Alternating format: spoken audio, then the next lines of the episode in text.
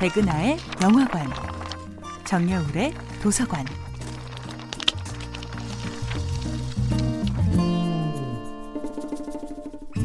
안녕하세요.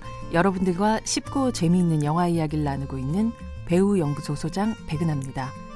이번 주에 만나볼 영화는 박찬욱 감독, 송강호, 이병헌 주연의 2000년 영화 공동경비구역 JSA입니다.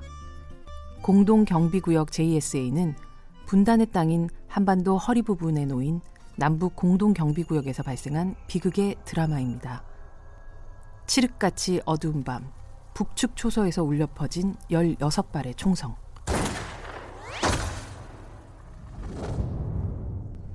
부상을 입은 남한군과 사망한 북한군의 시체가 발견되면서 어쩌면 아무도 몰랐을 남과 북 네 병사의 비밀스러운 이야기가 세상에 드러나게 됩니다.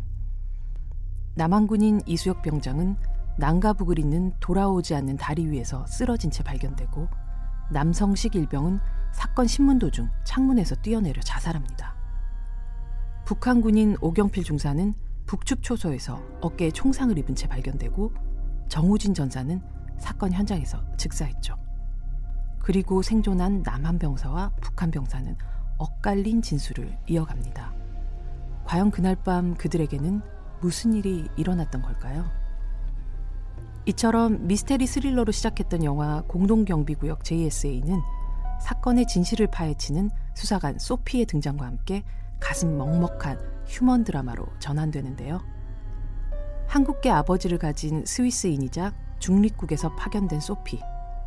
그녀는 어쩌면 반세기가 넘은 한국전쟁에 대한 구체적인 기억이 없고, 분단 현실에 대한 직접적인 자각이 없는 대부분의 관객들의 시선을 대신하는 캐릭터이기도 합니다.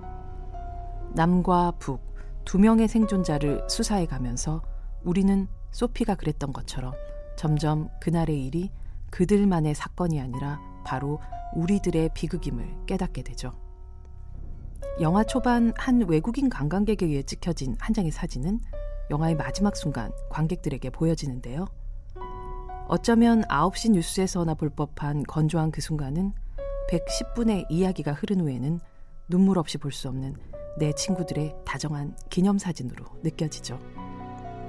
그렇게 영화 공동경비구역 JSA는 다른 그 어떤 나라에 대입해서도 리메이크할 수 없는 이야기, 오직 한반도만이 잉태할 수 있었던 비통한 드라마였습니다. 백은하의 영화관이었습니다.